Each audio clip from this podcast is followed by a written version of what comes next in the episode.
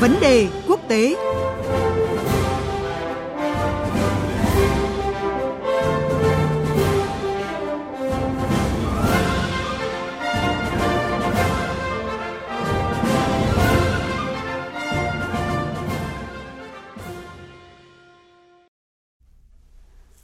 Thưa quý vị và các bạn, làn sóng đình công của hàng nghìn bác sĩ thực tập tại Hàn Quốc đã kéo dài sang tuần thứ hai liên tiếp, khiến hệ thống y tế chìm trong hỗn loạn, đe dọa gây ra một cuộc khủng hoảng về dịch vụ chăm sóc sức khỏe kéo dài. Trong khi các bác sĩ phản đối kế hoạch tăng chỉ tiêu tuyển sinh ngành y mà họ cho rằng không cần thiết, thì chính phủ kiên quyết không nhượng bộ và đã đưa ra tối hậu thư để yêu cầu các bác sĩ quay trở lại làm việc. Ngành y tế Hàn Quốc đang đối diện với vấn đề gì? Liệu chính phủ của Tổng thống Hàn Quốc Yoon suk yeol có sớm xử lý được khủng hoảng này hay không? Phóng viên Phương Hoa sẽ kết nối với phóng viên Bùi Hùng, thường trú Đài tiếng nói Việt Nam tại Nhật Bản, theo dõi khu vực Đông Bắc Á để thông tin tới quý vị và các bạn. À, vâng, xin chào anh Bùi Hùng ạ. Xin chào biên tập viên Phương Hoa và quý vị thính giả. Thưa anh, theo một số liệu thống kê thì Hàn Quốc hiện có 2,5 bác sĩ trên 1.000 dân, à, một trong những tỷ lệ thấp nhất trong số các nước phát triển ạ. Nhưng vì sao mà các bác sĩ đình công đợt này vẫn cho rằng là chủ trương tăng tỷ lệ tuyển sinh của chính phủ là không hợp lý? À, có sự khác biệt nào giữa các chính sách của chính phủ và nguyện vọng của các bác sĩ tại Hàn Quốc hay không thưa anh ạ? Sau khi chính phủ Hàn Quốc thông báo sẽ điều chỉnh quy mô tuyển sinh cho ngành y hơn 2.000 người nhằm bù đắp cái số lượng sinh viên ngành y đã giảm xuống còn 7.000 người, À, trong khi à, chỉ tiêu tuyển sinh ngành y à, không hề tăng trong suốt à, vòng hơn 30 năm qua. Thêm vào đó thì tại Hàn Quốc có khoảng 17 trường đại học y với quy mô lớn, à, nhưng mà ngành y thì chỉ có dưới 50 người mà thôi. Vì thế, việc tăng chỉ tiêu tuyển sinh với mức độ nào đó sẽ giúp các trường đại học y hoạt động một cách suôn sẻ. Tuy nhiên, điều mà các bác sĩ phản đối là tăng số lượng tuyển sinh, nhưng việc đưa ra các giải pháp cụ thể à, và quan trọng nhằm cải thiện cái môi trường y tế này hay là chế độ ờ, lương phù hợp với tất cả các đối tượng chuyên môn trong ngành thì lại không có. Điều này có thể dẫn đến à, một sự mất cân đối trong tương lai. Về chính phủ Hàn Quốc thì lại cho rằng việc các bác sĩ đồng loạt thôi việc là cái hành động cực đoan, ờ, lấy tính mạng của bệnh nhân làm con tin nhằm ép chính phủ. Đồng thời lại có ý kiến lại cho rằng lập trường này của chính phủ có mục đích phản bác lại cái tuyên bố của Hội đồng giáo sư ngành y Hàn Quốc nội dung rằng là chính phủ chịu trách nhiệm lớn nhất về việc bác sĩ nội trú nộp đơn thôi việc, ờ, tập thể và sinh viên ngành y nộp đơn xin nghỉ học, à, bảo lưu kết quả học tập. Như vậy thì có thể nói là cái lập trường các bên đều rất đang gay gắt, chưa có sự thương lượng nào à, để giải quyết vấn đề. Vâng thưa anh, báo chí Hàn Quốc thì cho rằng là thu nhập giữa các bác sĩ thuộc các lĩnh vực khác nhau tại Hàn Quốc thì có sự chênh lệch rất là lớn, à, gây ra nhiều bất cập. Vậy nhìn một cách tổng thể, ngành y tế Hàn Quốc đang phải đối diện với những vấn đề nào thưa anh ạ? À, vâng, à, theo tôi thì đó là lỗ hổng về y tế.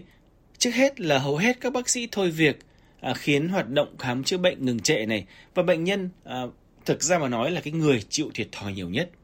Đáng lo ngại là cái tỷ lệ tử vong do không kịp thời cứu chữa có thể gia tăng.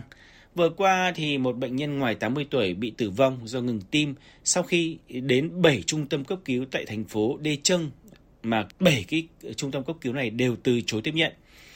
Hàn Quốc không đang trong cái tình trạng khẩn cấp như hồi đại dịch Covid-19 vừa rồi, mà lại có bệnh nhân tử vong do không có bác sĩ cấp cứu thì là một điều khó chấp nhận. Ngay cả Bộ Y tế Hàn Quốc cũng cho rằng việc các bác sĩ ngừng việc tập thể quy mô lớn như Hàn Quốc là một cái điều chưa từng xảy ra ở quốc gia nào trên thế giới. Bên cạnh đó thì cái mâu thuẫn giữa chính phủ với ngành y tế với các hiệp hội y học có thể gia tăng và khó giải quyết. Bộ Y tế và Phúc lợi Hàn Quốc thì cũng đã tố cáo đến cảnh sát 5 người thuộc Ủy ban đối sách khẩn cấp Hiệp hội Y học Hàn Quốc với cáo buộc là đã vi phạm luật y tế này và xúi dục kích động hành vi gây cản trở công việc. Đây là cái lần đầu tiên mà một cái chính phủ của Hàn Quốc tố giác các bác sĩ.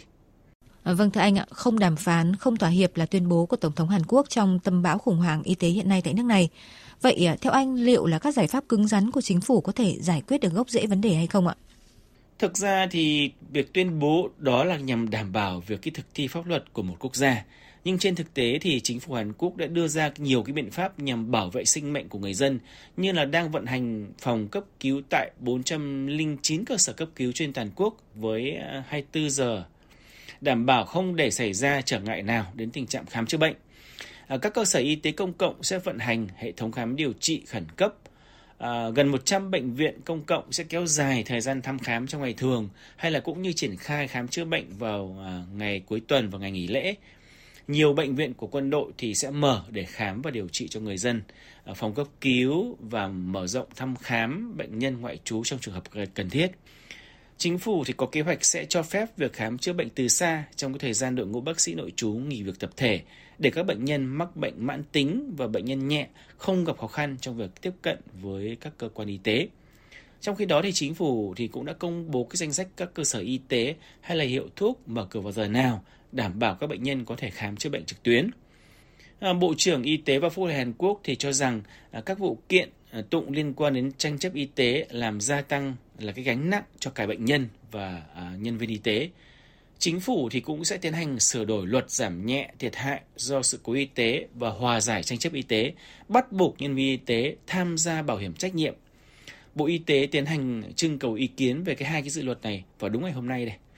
Trong khi đó thì chính phủ vẫn cứng rắn và đưa ra lệnh là vào ngày hôm nay là cái thời hạn làm việc trở lại của các bác sĩ. Nếu không sẽ xử lý bằng pháp luật, bao gồm việc đình chỉ giấy phép hành nghề. Theo tôi thì dù thế nào đi chăng nữa thì chính phủ và các à, bác sĩ Hàn Quốc cần phải nhanh chóng đưa ra những thỏa thuận ban đầu. Và điều tối quan trọng là phải tôn trọng quyền lợi khám chữa bệnh, đảm bảo sức khỏe của người dân được thông suốt.